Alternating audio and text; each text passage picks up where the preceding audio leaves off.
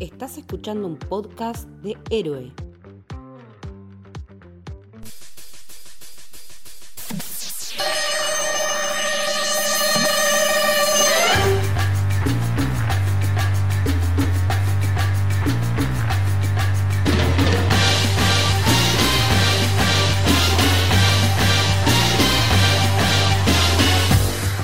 Bienvenidos, bienvenidos al Camino del Héroe. Mi nombre es Lucho Torres Toranzo.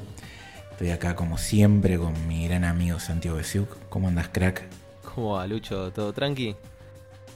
Tranquilo, contento y expectante porque hoy vamos a hablar de...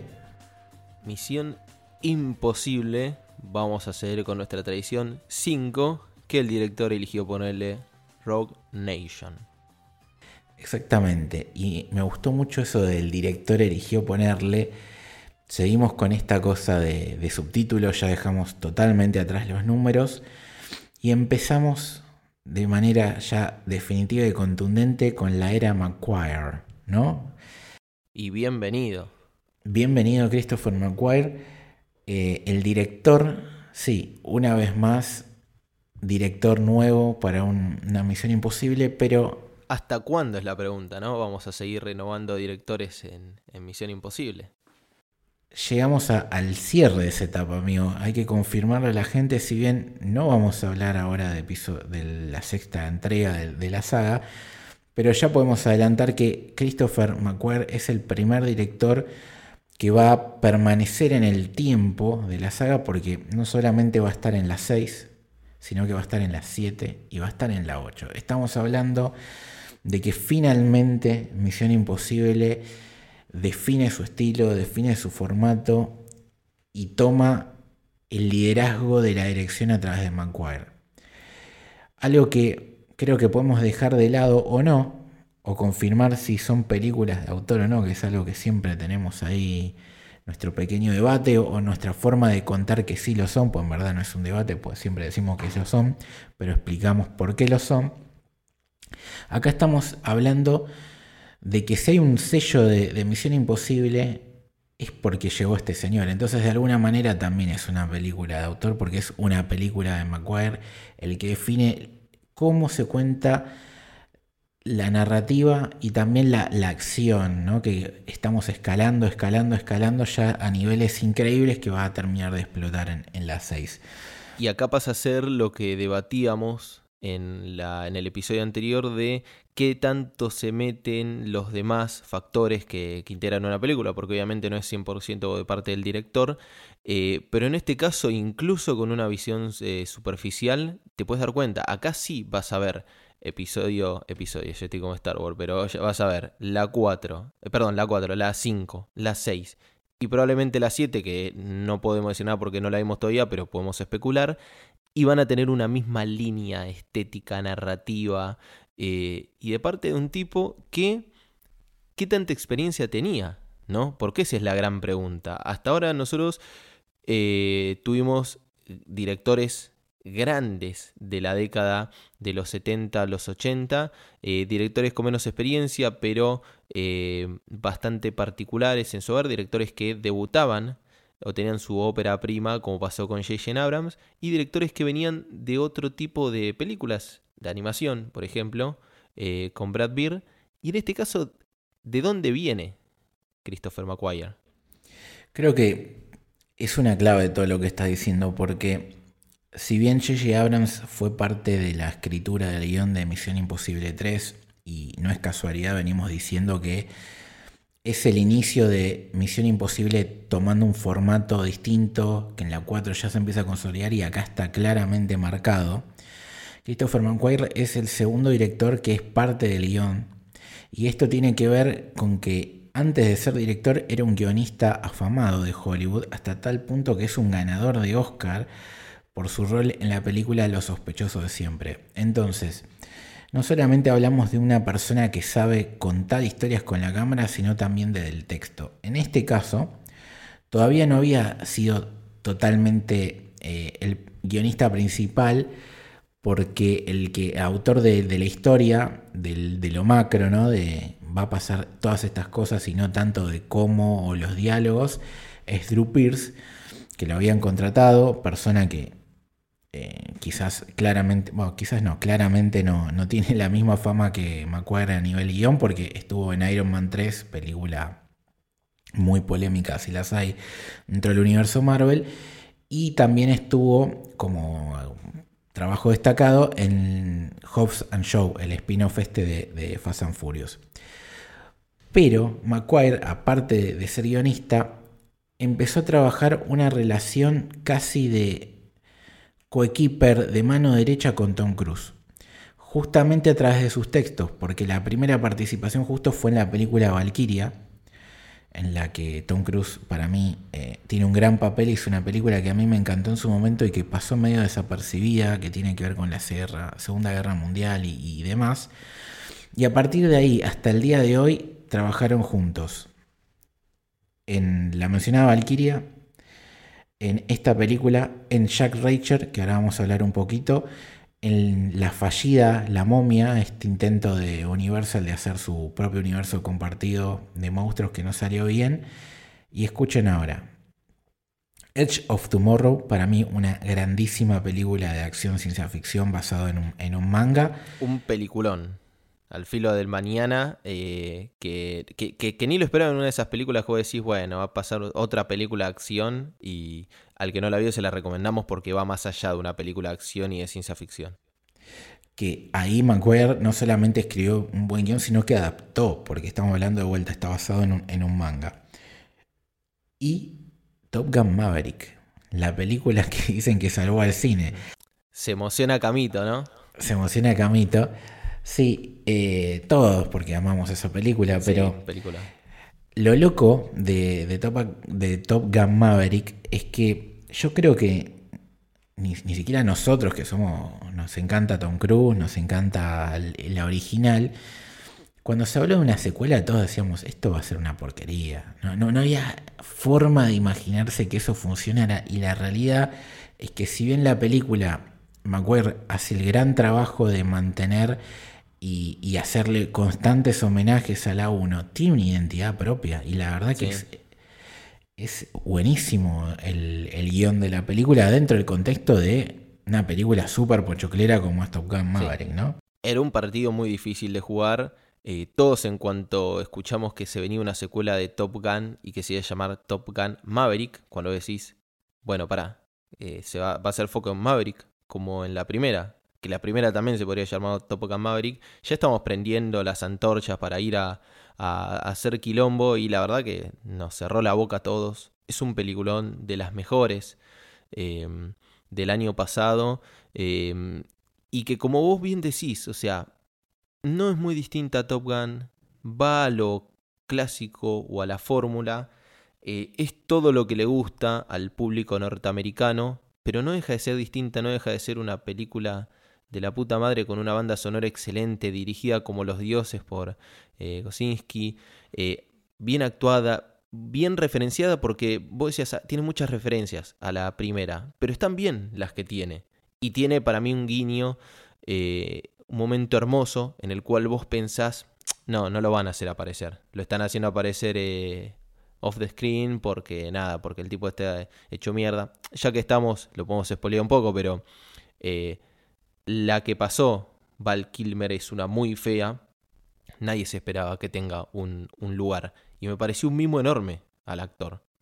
Porque Val Kilmer era otro de los grandes actores que eh, si no le hubiese pasado esto, hubiese sido durante muchos años dándonos un montón de alegrías y también tiene esa parte más sentimental y muy bien tratada, porque vos decís, claro, una parte sentimental te la hace cualquiera, te la hacen en una Rápido Furioso, en una Star Wars y te lo hacen en una película de animación, pero bien hecha, bien narrada, es muy difícil.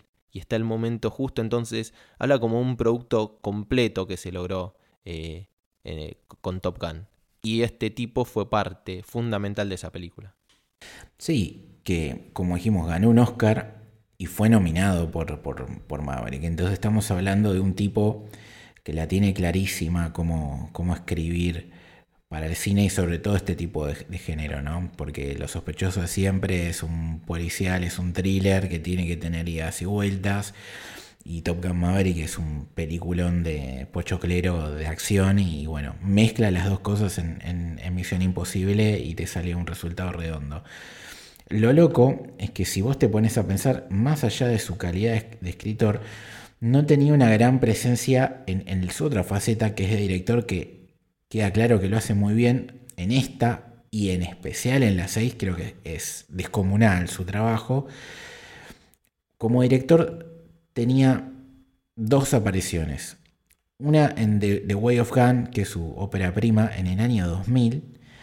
12 años después sale eh, Jack Reacher, que está basada en, unas novelas, eh, una serie de libros que, tipo las de Tom Clancy, que son muy famosas en Estados Unidos, en la que trabaja justamente con Tom Cruise. Ahí es que empieza el romance entre los dos, por así decirlo, que como decíamos antes, no va a parar hasta, hasta la actualidad, por suerte, porque la verdad que, como mencionamos recién, es un éxito todo lo, que han hecho juntos. O bueno, todo no, porque la momia fue un fracaso, pero la, gran mayoría estuvo muy bien. Eh, y que, como comentábamos un poco eh, detrás de escena, mucha gente está hablando muy bien y merecidamente de la saga John Wick, ¿no?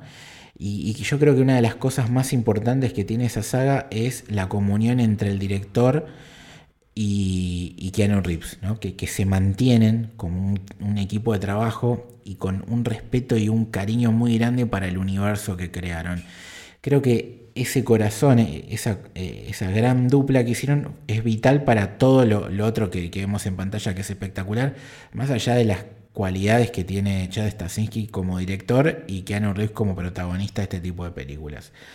Yo creo que Misión Imposible a partir de Rogue Nation logra lo mismo con esta dupla de McQuire y, de Tom Cruise. Yo creo que es un paso adelante y es esto, ¿no? La confirmación de lo que venimos diciendo, sobre todo desde el episodio anterior, de, que nada, que esta es la, la nueva Misión Imposible aparte de, como hacemos siempre, podemos hacer, si querés, un repaso rápido de, la otra gente que está trabajando, ya del, guion hablamos, porque se mezclan totalmente. En la música hay un cambio. Sí. Dejamos de lado lo que tiene que ver eh, las grandes eminencias de la composición de los últimos tiempos y aparece Joe Kramer, que justamente no era una eminencia, pero sí se repite otro de los factores que hemos hablado en otros episodios, que es el director agarrando gente que conoce para trabajar cómodo. Los dos, este porque también eh, coinciden con, con Don Cruz. Tal cual. Los tres, en serio. Sí, eh, el tridente creativo acá de la música y la dirección es McQuire llamó a Joe Kramer, que juntos habían trabajado en, en Jack Reacher con Tom Cruise y que entre yo estuve analizando un poco, yo no conozco mucho de sus otros trabajos, eh, puedo destacar, mirá lo, poco, perdón el que sea fanático de Joe Kramer y este pibe no sabe nada, eh, Oldman, que es una, una muy linda película de acción que se la recomiendo, acción barra thriller suspenso, y en audios libros de Doctor Who raro el cambio, ¿no? Eh, venimos de, gente grosa acá que la verdad que está bien, ¿no? no creo que no se destaca ni, ni, queda mal parado, ¿no? Eso te iba a decir, desde el prejuicio uno dice, venís de eh, grandes eh, compositores y el último había repetido Michael Giacchino, que es uno de los mejores compositores de la actualidad. Pero si ahí en lugar de poner Joe Kramer ponías Michael Giacchino el nombre y la banda sonora era la misma, la ibas a aplaudir le íbamos a pedir todos, porque yo realmente la vi y dije, che, está muy bien tratada la, la banda sonora de, eh, de Rogue Nation. A mí me encantó, me encantó y desde algo de a mí es una boludez que me gusta mucho, pero eh, es cómo completar bien los espacios vacíos y obligatorios de las películas. Los espacios obligatorios de las películas son créditos y eh, títulos eh, iniciales de, las distribuidoras. Y cuando de repente aparece el logo de Paramount, después el de Bad Robot y el de las otras dos productoras que no me acuerdo, que te llevan 15 segundos, si vos decís 15 segundos obligatorios, porque lo tenés que poner, es como la, firma de la gente que pone la, tarasca. Eh, y lo hace de una forma muy inteligente porque desde ahí ya empieza a jugar con la música de Misión Imposible, eh, como que arranca, no arranca, arranca, no arranca, y por supuesto que arranca, diría el eslogan, eh, y va con la música de Misión Imposible. Entonces ahí, desde ahí ya me gustó. Y desde la escena siguiente, que es con la que arranca la película, ya está bastante bien la banda sonora, así que para mí Joe Kramer cumple a creces el nivel que, exige la música de Misión Imposible. Otra persona que sí repite, que ya estamos hablando desde los últimos episodios, que vamos a empezar a ver gente que se repite, como ya adelantamos que el director va a estar en por lo menos hasta la 8 de Misión Imposible, que es la última película confirmada como en la silla de, director, es en la fotografía, que lo mencionamos el, el episodio anterior, Robert Elswit, eh, colaborador histórico en varias películas con Paul Thomas Anderson, que estuvo en Ghost Protocol y acá repite. Y después acá hay otra persona muy importante que es Eddie Hamilton, que es el montajista de la película, que es otra persona que empieza a partir de acá ser un colaborador continuo dentro de la carrera de Tom Cruise, no solamente dentro de Misión Imposible. Estuvo también en la mencionada Top Gun Maverick, eh, estuvo nominado por su trabajo de montajista y fuera del universo de Tom Cruise, por así decirlo, estuvo en Kingsman, en Kikaz y, en X-Men First Class, que son películas pochocleras que realmente están, son muy frescas y, tienen esa adrenalina y esa velocidad por momentos, sobre todo Kingsman y Kikaz, que fueron muy, muy interesantes y que debe haber tenido parte importante el rol de él y que lo quiero destacar porque antes de hablar del cast, quería decir que para mí eh, los primeros 20 minutos de esta película son impresionantes. Y diría que casi los primeros 20 minutos clavados, y que por eso hablo del montaje, porque todo esto que nosotros estamos hablando de construcción de mundo, de formato, Rogue Nation lo hace muy bien. Los primeros 20 minutos no solamente tenemos un, inicio increíble con, la escena del avión que, que, Santi lo explicó muy bien, el uso de la música y demás, sino que también tenemos presentación de personajes nuevos. Tenés la introducción de, esta chica, que, trabaja en, la venta de discos, que nos meten en, el universo de, la agencia, estas cosas de, palabras clave. Usted es el famoso Ethan Hunt, casi le dice. O sea, ya cuando trasciende dentro de la misma organización, ¿quién es? El espía conocido. Exactamente. Nos presentan a Solomon Lane, el villano, de una manera épica. Su, forma de, de, aparecer, lo que hace y cómo lo hace, esto de el tipo ensuciándose él, ¿no? Yéndose mano a mano a decirle Mira, flaco, si quisiera te podría matar y no te mato. Después tenemos la introducción del que va a ser el nuevo secretario con Alec Baldwin, que ahora, ahora después detallamos un poco más, que también es épico porque nos pone eh, un rol nuevo, ¿no? Que es como la, política de manera activa, porque a veces te decían, bueno, eh, se terminó Misión Imposible, que es algo que se repite en la saga, ya esto no funciona más, o, o son perseguidos. Acá lo estamos viendo cómo pasa que, es el conflicto de él con el personaje Jeremy Renner en, un jurado teniendo que debatir las cosas. Y después vemos la, llegada de Rebecca Ferguson y su personaje en esa escena que para mí es increíble, la de la tortura. Que no solamente eh, nos muestra un gran personaje femenino que llega para quedarse, sino el, nivel de, acción que vamos a tener en la película. Más eh, cuerpo a cuerpo. Eh, más físico, más, dentro de lo loco y, espectacular, un puntito de creíble también. Sí, y ahí es cuando decimos que nada está elegido al azar. Eh, Eddie Hamilton, así como vos dijiste, tiene todo ese bagaje de, de, películas excelentes. Y si hay un punto en común en todas esas películas es que tienen una cuota acción zarpada, en exceso. Y bien gente, como se diría, badass, porque tanto Kissman como Kikas, eh, o como también Resident Evil 2, que es una de las películas que editó él, eh, tienen este, este, estas escenas de, acción eh, excedidas en acción, como, como John Wick, por ejemplo, y que a nosotros nos gustan y que si están bien hechas, no termina siendo esa pelea pedorra que puede llegar a tener una de Rápido y Furioso. Con mayor respeto a Rápido y Furioso, pero que en el último tiempo era meter peleas porque sí. Em, entonces, me parece que, eh, que, está muy bien, es una buena adquisición y como decís va a continuar. Eh, y, sienta muy bien las bases de lo que va a ser eh, el tono de, de, de, esta saga. Estos primeros 20, 20 minutos y si los repasamos nos, vamos a, nos va presentando absolutamente un montón de personajes nuevos, conocidos y cómo van a ser eh, qué rol van a tener en la película. Y acá un paréntesis que la escena de la tortura en la que se presenta el personaje de Rebecca Ferguson es la única vez en la cual eh, Tom Cruise no está, eh, no está siendo golpeado con camisa y traje. Paréntesis. Y, me parece un, buen momento porque más allá de que obviamente habrá gente agradecida ¿no? de verlo a Tom Cruise eh, sin camisa, y lo hace más vulnerable. Y, es algo que ahora después lo podemos hablar un poco más cuando hablemos del personaje que interpreta Rebecca Ferguson. Esta película, y también la 6, ya lo voy adelantando, nos muestra a través de ella, creo que si no conté mal, son tres o cuatro veces en la que ella le salva la vida a Ethan Hunt. En esta se nota todavía más.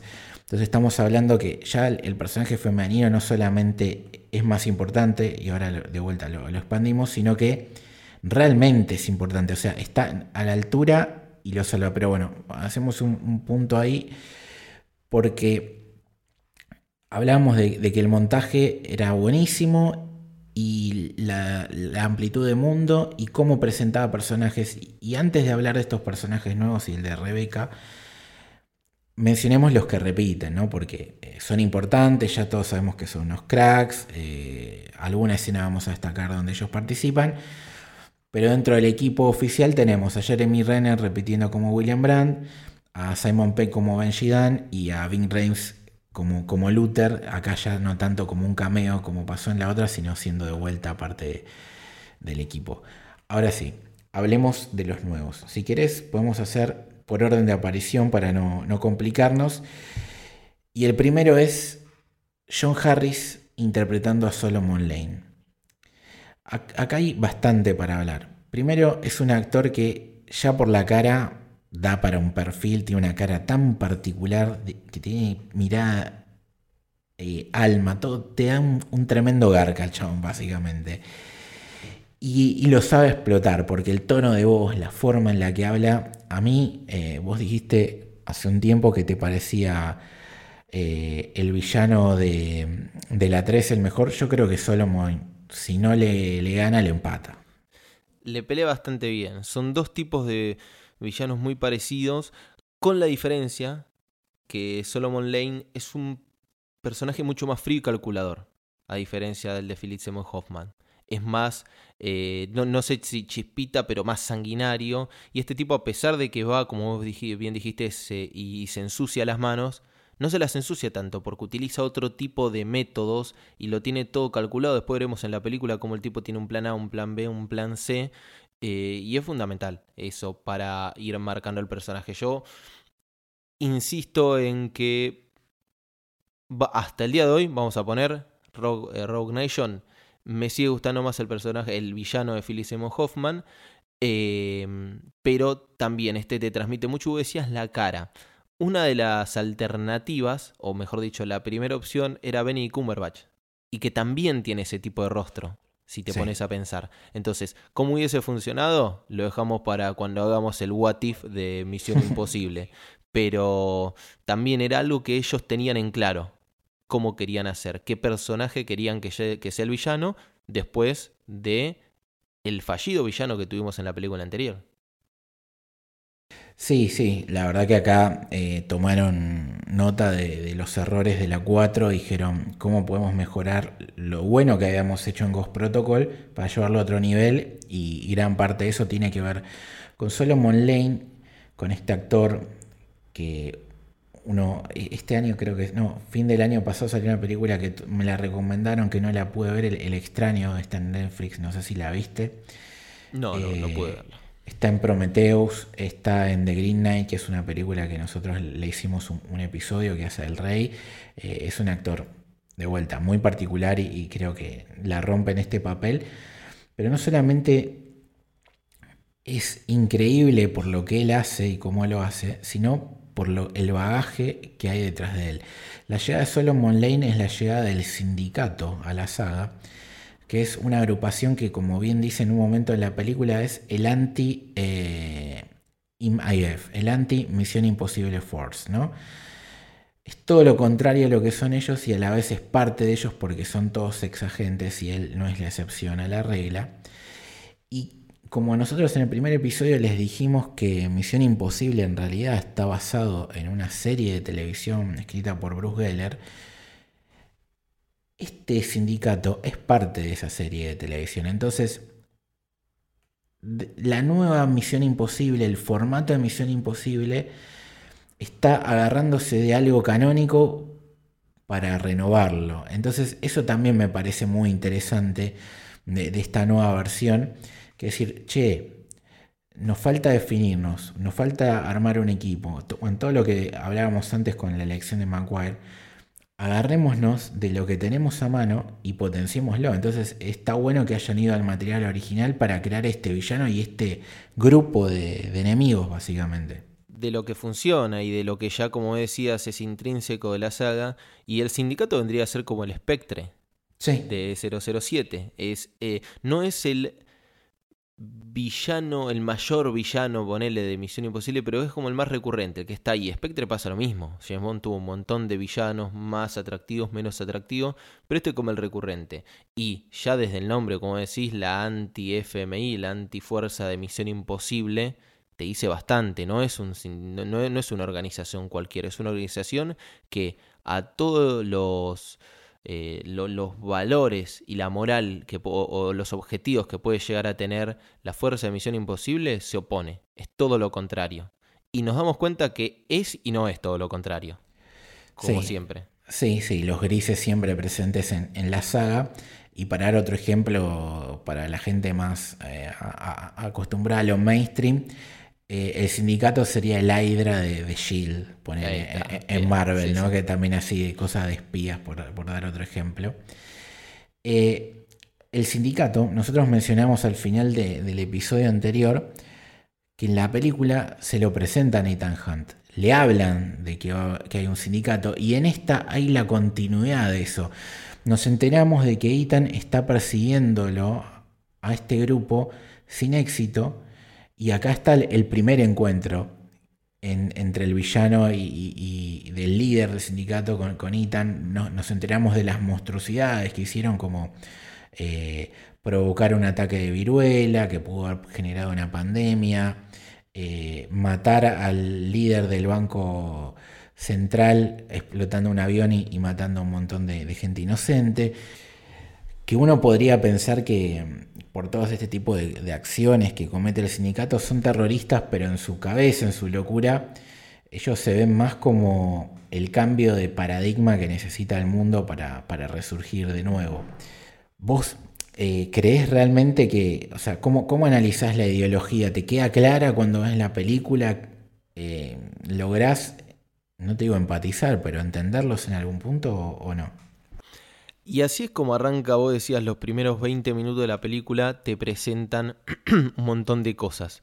Eh, más o menos eh, al minuto 10 por ahí, eh, después de que se cruza Solomon Lane con Ethan Hunt, que estaban en el juicio, parte de lo que le dicen es, Misión Imposible es algo viejo, son recursos que ya no utilizamos acá y por eso es que la tienen que hacer desaparecer y le tienen que pasar todos los recursos a eh, lo que sería la, CIA. Entonces ahí está esa discusión, pero está esa misma discusión en el gobierno o en el Congreso de los Estados Unidos de decir, Misión Imposible está obsoleto todos las, los recursos y el modus operandi de la fuerza de misión imposible es obsoleto. Entonces, vos imaginate, si lo piensa parte del gobierno, también lo van a pensar los enemigos y van a decir, eh, esto ya no funciona, yo quiero todo lo, todo lo contrario.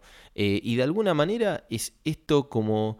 Em, medio este gris como también vos habías nombrado Marvel, eh, como Thanos, que dice que tiene que matar un montón para que la humanidad viva mejor. Yo sigo estando sinceramente del lado siempre de, de, los buenos, del lado de Misión Imposible, porque creo que incluso, em, como dicen en esta película, para eh, momentos eh, extremos, medidas extremas. Y es así, para esos momentos más críticos, existe la fuerza de misión imposible, justamente de misión imposible, es decir, una fuerza de misión complicada, para decirlo de alguna manera. Entonces, creo que tiene que estar misión imposible justamente para estos casos. Eh, después de qué lado me pongo, como siempre, debo decir, del lado de, los buenos no coincido tanto con... Eh, a ver, puedo empatizar desde el lado de que se oponen al poder, digamos, y que porque también estoy en contra del poder y de cómo funciona, porque justamente también están ellos mismos en contra de, la fuerza de misión imposible. Pero es todo, como decís, medio un gris. Es muy difícil ponerse de un lado y del otro porque cada uno de los elementos y de las organizaciones que hay en la película tienen fallas. Sí, porque la, la anarquía que vende un poco Solomon Lane se entiende desde algo que acabas de mencionar vos. Llega la CIA y dice, esto ya no sirve más, ahora los recursos los manejamos nosotros y en un momento, o en varios, el villano se plantea, decir, yo nunca te preguntaste, Ethan, que si lo que estás haciendo realmente es lo que corresponde y si la gente que te está dando la orden tiene razón o por, o por qué toma esa decisión, ¿no? Porque vos fíjate, de mañana viene un nuevo secretario y, te modifica las reglas y vos tenés que adaptar de esas nuevas reglas y realmente, ¿qué sabes que hasta qué punto esa persona tiene el sentido real de lo correcto y lo incorrecto. Entonces el tipo dice, yo no voy a, voy a ser mi propio jefe, básicamente, y voy a tomar las decisiones yo. Eso es lo que termina haciendo Solomon Lane. Ve, tiene, toma la oportunidad y, se, se, apropia, él dice, listo, ahora el, el loco voy a ser yo de última, para bien o para mal. Y esto tiene que ver con otro personaje Sí, me estoy guardando a Rebecca Ferguson para más adelante.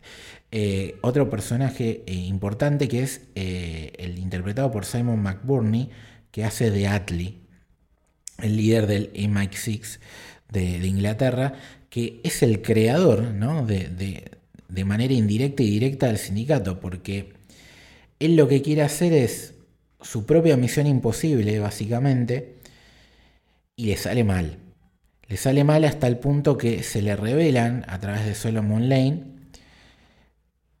que empieza a adquirir un montón de, espías que se hacen pasar por muertos para tomar su propio lugar de poder en este juego. Entonces vos no solamente tenés los terroristas per se, tenés las agencias eh, privadas, las externas y, aún más secretas como es la Misión Imposible Force, sino que ahora también está este grupo del sindicato que está entre medio de, todo esto.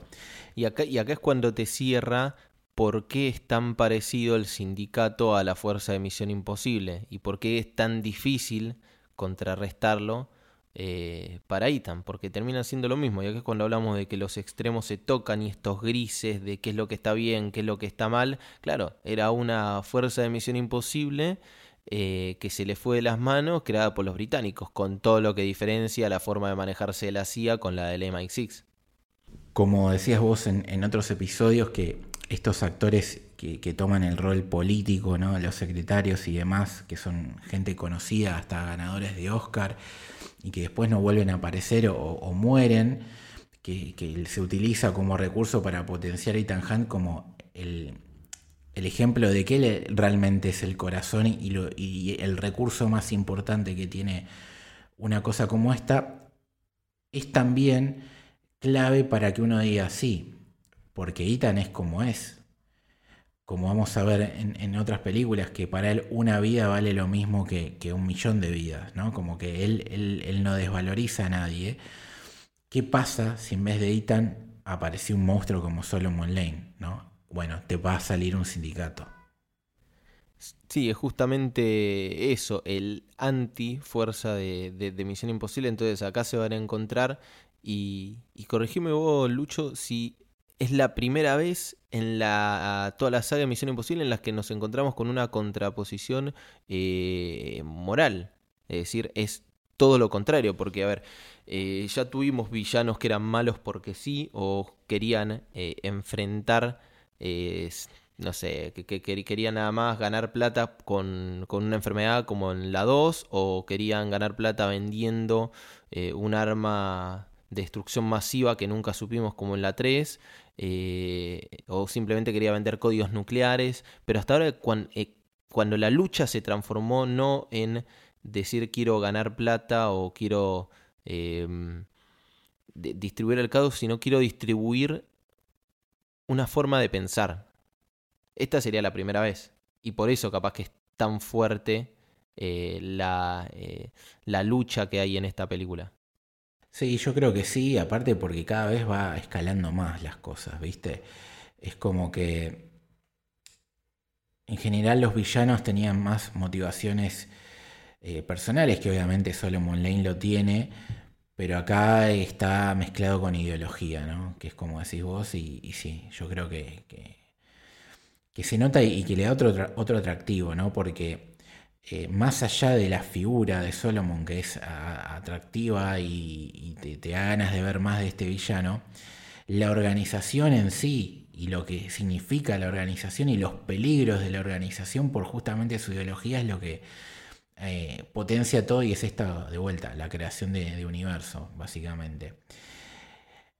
Otro personaje que, bueno, para mencionarlo porque es clave en, esto que estamos hablando, es Alec Baldwin, otro grandísimo actor, ¿no? Que acá es el líder de la CIA y que al final de la película termina siendo el nuevo secretario de, la Fuerza de Misión Imposible, que, por momentos es un, enemigo, ¿no? Porque es el, el encargado de disolver eh, el, grupo de Ethan Hunt, actor súper famoso, no hace falta ni decir dónde lo conocemos, pero de vuelta, es otro actor en un rol importante. Acá eh, podemos adelantar que sí va a aparecer en, la siguiente entrega, así que creo que es el primero en el rol que repite hasta que veamos en la 7 cuando vuelva el de la 1, como adelantamos en, el primer episodio, ¿no?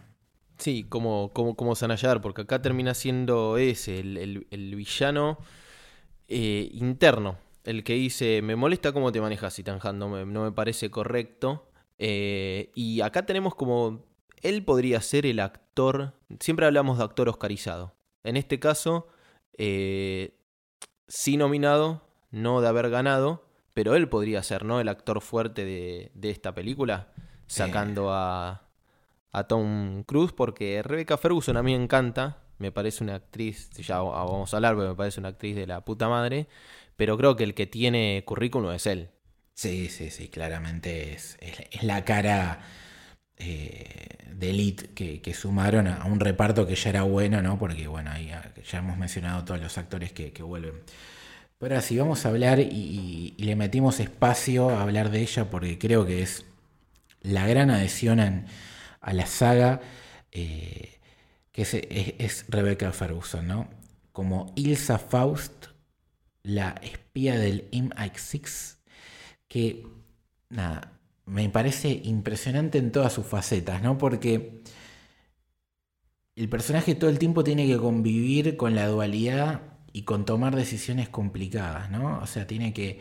Eh, ella es la infiltrada dentro del sindicato por parte del gobierno británico, un gobierno que más allá de lo que ya hemos mencionado del personaje de Atlee, interpretado por Simon McBurney, que, son los creadores de este grupo monstruoso, todo el tiempo eh, quedan bastante mal parados, incluso creo que peor que el gobierno de los Estados Unidos, porque juegan con, ella, con la vida de ella, no les importa un carajo, hasta el punto que, bueno, me parece que queda clarísimo que el personaje de Atlee, eh, si se la puede sacar de encima, mejor porque es, un personaje que puede revelar que él era parte creadora de este monstruo. Pero bueno, más allá de la trama, ¿qué puedes decirme de, Ilsa Faust y de Rebecca Ferguson, amigo? De Rebecca Ferguson, que me parece que es... Eh, voy, voy, voy, a arrancar por esto, pero porque me parece como lo principal y...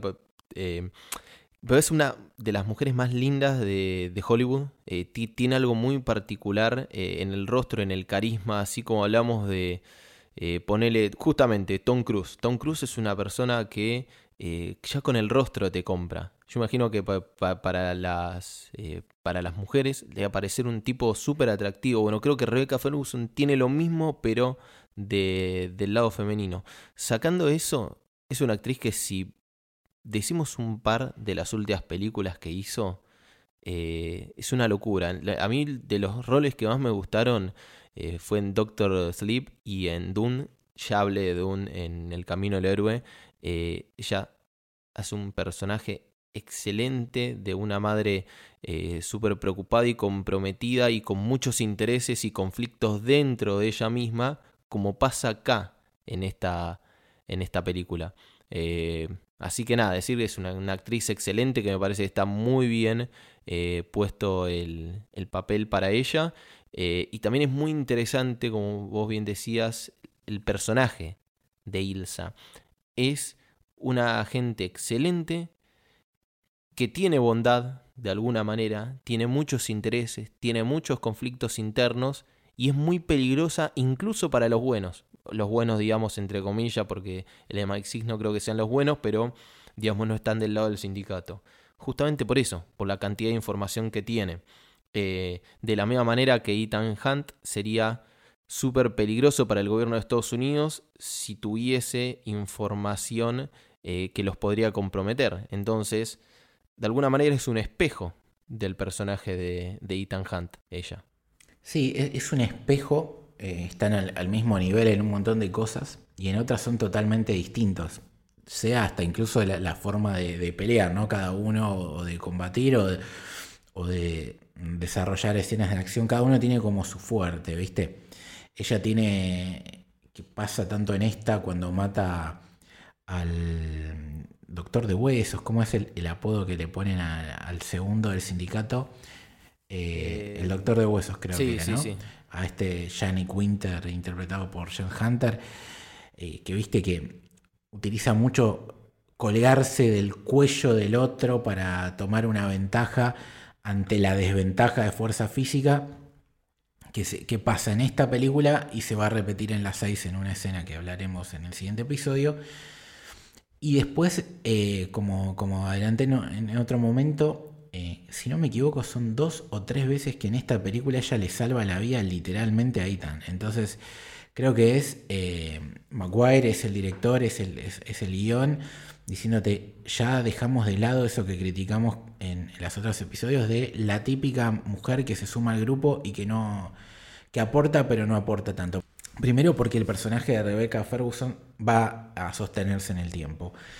Eh, tanto en la 6 y está confirmada para las siguientes entregas. Y segundo, por el rol que tiene la trama, no es eh, la damisela en peligro, es la que a veces termina literalmente de vuelta salvándole la vida a Hunt, en principio cuando aparece por primera vez en la famosa escena de la tortura. Sí, es este personaje tan importante como para, como para salvar al protagonista que nunca necesitó a alguien que lo salve tanto. Eh, tenemos bien, como vos decías, eh, la escena del principio de la tortura, tenemos la escena de la, mm, de la, de la obra que están en el, en el teatro. Y finalmente tenemos una de las mejores escenas, eh, a mi entender, que es la que Ethan se tiene que meter en un tubo de, agua para cambiar el protocolo y que Benji pueda acceder a los datos eh, sin, que lo, sin que lo maten, que ahí es donde la salva ella. Y em, acá vamos a hacer un pequeño eh, paréntesis porque tanto la escena del avión, que realmente se colgó Ethan Hunt ahí, como esta escena de la cual estoy hablando, las hizo él. Es parte del multiverso de Tom Cruise queriendo hacer locuras y que nadie más lo podría hacer. Pero la particularidad de esta escena es que el tipo eh, aguantó hasta 6 minutos sin respirar abajo el agua, que es una locura. Había sido un récord en los que, digamos, no son profesionales y en los que son actores y tienen que estar eh, actuando, además de eh, mantener la respiración, porque si no el récord mundial, si no me equivoco, son 11 minutos, pero de una persona sentada bajo el agua. Y para los que escucharon el episodio que también grabamos con Lucho de Avatar 2, eh, la persona que lo superó a él es Kane Whistlet en Avatar 2. que hizo el récord de 7 minutos 15. Una Así que una locura. es, es una locura, pero yo hasta que empecé a recabar estos datos, no entraba en mi cabeza superar los dos minutos, porque yo digo, dos minutos físicamente una persona no puede, no, claro, siempre uno, es como de repente decir cómo haces para que Mbappé corra a esa velocidad o que Messi con treinta y pico de años pueda tener esa destreza física y son profesionales. Lo mismo en el deporte pasa en la actuación, es cuando están estos eh, actores que se les puede llegar a decir de método, eh, en los cuales dan todo y que puede ser desde Ken Winslet, que muchos la pueden tener únicamente por Titanic, pero se están quedando totalmente cortos porque esto está demostrando lo gran actriz que es, como Tom Cruise, así que esa misma escena en la que ella lo salva, él hace una de, eh, sus locuras. Y después al final tenemos una más, eh, que es cuando ellos dos pelean como espalda a espalda, que esa está muy buena eh, y en la cual como se van usando cada uno para defenderse de los villanos. Sí, y que podríamos definir esa escena eh, como la confirmación de, de un romance o, de, de una comunión, ¿no? De, de almas, por así decirlo, porque vemos que, que- que ya hay una onda, ¿no? Y que, que se va a repetir en el futuro. Es Eh. raro porque viste que no termina de ese romance, pero a la vez el compositor usa como música de, de romance, o por lo menos de conexión entre ellos dos, una versión medio rara de Nessun Dorma, que era la, eh, la música que estaba en la ópera. No sé si decirle música, la, eh, la, la sinfonía que estaba en la obra, la utiliza de otra manera, como si fuese casi un sample, eh, para las escenas en las cuales ellos, digamos, no hay una atracción sexual, pero como que se, se acercan demasiado sentimentalmente. Que eso no necesariamente eh, es amor, sino un cariño que se pueden llegar a tener o una conexión. Sí, yo, yo creo que hay, hay amor porque está el diálogo ese de tenemos estas opciones, ¿no? Que una es esta, la otra es esta y, y la otra es irnos juntos, ¿no? Le Pero vos decís mutuo o de parte de ella, porque la que se lo propone es ella a él. Yo creo que ella de entrada tiene algo con él y él todavía no, no quiere no termina de darse cuenta, pero eso es algo que, que lo vamos a debatir cuando hablemos de las seis, que eh, queda clarísimo que, que es mutuo. Eh, y que en el fondo yo creo que tiene que ver con lo que dijiste vos, ella es un espejo de él, entonces es como que eh, por ego por lo que sea, por, por- por parecidos, claramente la, la conexión va de, va de la mano. Más allá de- de- del vínculo de ellos dos que, la química y el carisma que tienen, que, es algo que de vuelta vamos a terminar de hablar un poco en las seis, tenemos que hablar de, de las escenas de acción, ¿no? Vos mencionaste una de las mejores que es la del tanque de agua. Hemos hablado de la de la tortura. Podemos hablar un poquito también más de, de lo que tiene que ver con la de la función de ópera, ¿no? Que tiene toda esa introducción increíble de, de Benji, que, nada, que era un aliado eh, bajo las sombras y que a su pesar tenía que, que mentirle al detector de mentiras diciéndole que él no era amigo de Ethan, con todo lo que eso le dolía. Que, que nada, que se suman y, de vuelta, es la segunda aparición del personaje de Rebeca de una manera súper sensual, con ese vestido amarillo, esas peleas en- entre los telones, entre las estructuras, con varios eh, snipers trabajando a la vez, que es una, una forma también de la película de decirte, acá no es solamente A y B, es como que es- la entrama, el entramado es mucho más amplio. Y con la contradicción de que se esté escuchando ópera de fondo Claro. en una escena de acción. Sí, y, y que tiene que ver esto de este va a matar a este, pero en verdad ella lo que está intentando es hacer esto para salvarme a mí, ¿no? Bueno, todas esas cosas. Después, esto si bien no es una escena de acción, la voy a atar a, lo que vos dijiste de, en su momento de- del tanque, que, me gusta cuando lo utiliza mucho en Misión Imposible, que es contarte las, las cosas y darles una explicación. Cuando ellos la, encuentran a Rebeca, que van a, a Marruecos, que ella sale de la piscina, más allá de, de como antes lo mostraron a Tom Cruise, acá te la muestran a ella en bikini y todos aplaudimos y demás. Sirve para mostrarte que ella también estaba entrenando su respiración abajo del agua, porque tiene un cronómetro que lo apaga. Entonces eso justifica y lo que pasa en, la escena que vos mencionabas de cómo ella lo salva a él, ¿no? Entonces eso está bueno, ¿no? Es, no es inventado de la nada, básicamente. Utilizando el mismo sensor que usa él, e, es realmente... Hay, hay espejos a lo largo de toda la, eh, la película entre ellos dos. También está la escena de las motos.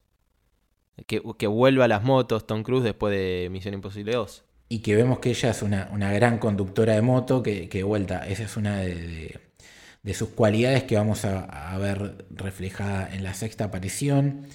Eh, nada, tenemos la, escena esta de donde están hablando ellos, que, también está buena, que es la consolidación del, equipo y las propuestas. Y llegamos a, toda la, escena final, ¿no? que es en Londres, con primero, revelación tras revelación. Nos enteramos cómo funciona el sindicato, nos enteramos la, la tradición de Atlee, el miembro del MI6, y tenemos la vuelta de las máscaras, ¿no? Sí, otra vez eh, volvemos a, eh, a usar máscaras que habíamos dicho, ¿no? Que había bajado un poco eh, la utilización de este recurso a lo largo de esta película para sumarse otros recursos, pues digamos, no es solo máscaras, pero sí es el que más nos gusta a nosotros y el más atractivo. Sí, que, acá le utilizan muy bien para hacerse pasar por justamente el líder del servicio secreto británico. Y hacerle entender al personaje de Alec Baldwin que estaba tan en contra, ahí es cuando empieza a hacer clip y a entender, bueno, listo, para. Capaz es necesario Misión Imposible, a pesar de que sus métodos no son los mejores. Y aparte, es la fórmula de decir, eh, de alguna manera el sindicato intenta, intentó emular a Misión Imposible y nosotros con nuestros recursos por primera vez vamos a lograr darle la vuelta a un villano que siempre estuvo dos o tres pasos por delante. Logran la ventaja, logran la, unión de vuelta con el gobierno y Tan entiende que él tiene que ser la herramienta clave para derrotarlo y cómo lo hace siendo justamente la única persona que tiene la lista de códigos bancarios que, con los cuales necesita el sindicato para seguir desempeñándose con libertad. Y gracias a eso es que logra, por un lado, salvarlo a Benji, salvarlo a Ilsa, salvarla a Ilsa, en esa pelea que decíamos que, lo utilizan a, a Ethan como escudo, porque si lo matan no tienen los códigos y que nos lleva a los dos combates finales, ¿no? Sí. Eh, recurso de, perdón, eh, un paréntesis, recurso este de memorizarse algo y decir no me puedes matar a mí porque todo lo que tengo está en mi cabeza es súper trillado, pero no deja de ser bien utilizado en esta película y en ese momento. Es como ahí te muestra cómo puede usar recursos ya usados, porque, digamos, los recursos en un momento se limitan, los recursos narrativos y más en películas de, espionaje en donde capaz no, no hay una amplia, una amplia cantidad de recursos narrativos. Y lo utiliza bien y no por eso se siente trillado. Sí, no, no, sin dudas que, es eso. Como a veces los supuestos clichés, no, el problema no es tanto usar un cliché, sino cómo lo usás, ¿no? Darle sentido orgánico, si quieres. Y nada, llegamos a, los dos combates finales, los dos mano a mano, que en verdad uno es un combate y el otro no, que es la, pelea de, Ilsa contra el doctor de huesos, que lo hace pelota y nos deja clarísimo de vuelta la película el gran personaje que es y cómo se lo banca.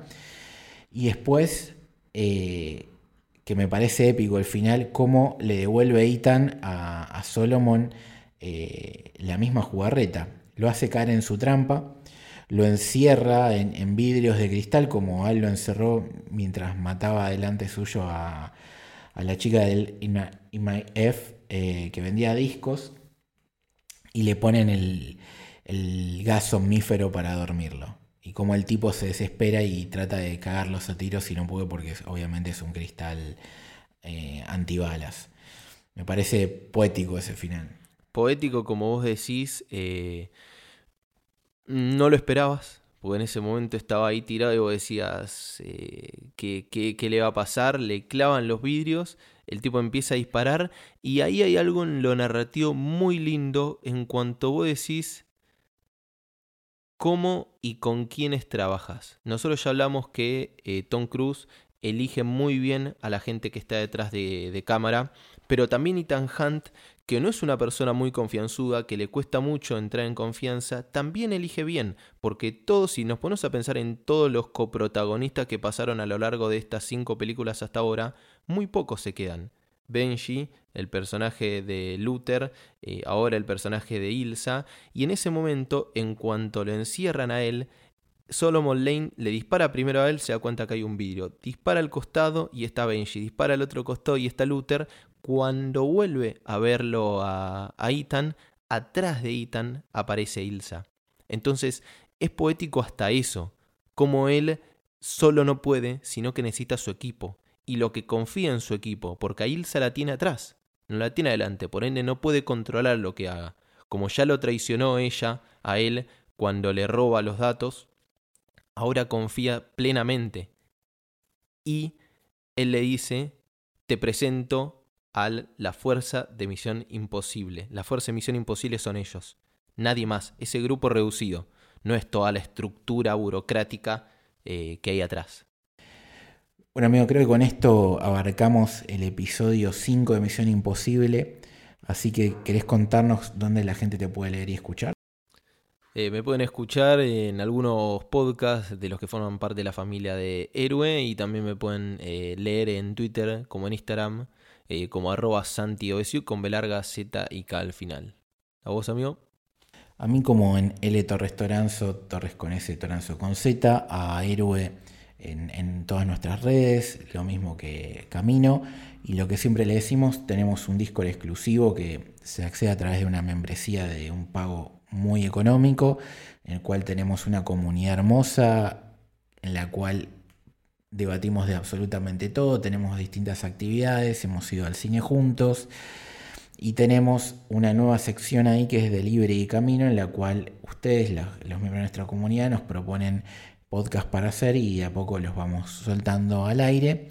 Si no quieren o no pueden eh, apoyarnos de manera económica, como siempre les decimos que eh, a través de Spotify, poniendo la campanita y cinco estrellas, nos ayudan un montón para mejorar el algoritmo y llegar a más audiencia de la que por suerte es bastante y nos acompaña. Así que nada, esas son las opciones que le dejamos. Este fue el episodio de Misión Imposible Rock Nation, el quinto de la saga. Esperemos que les haya gustado. Chao.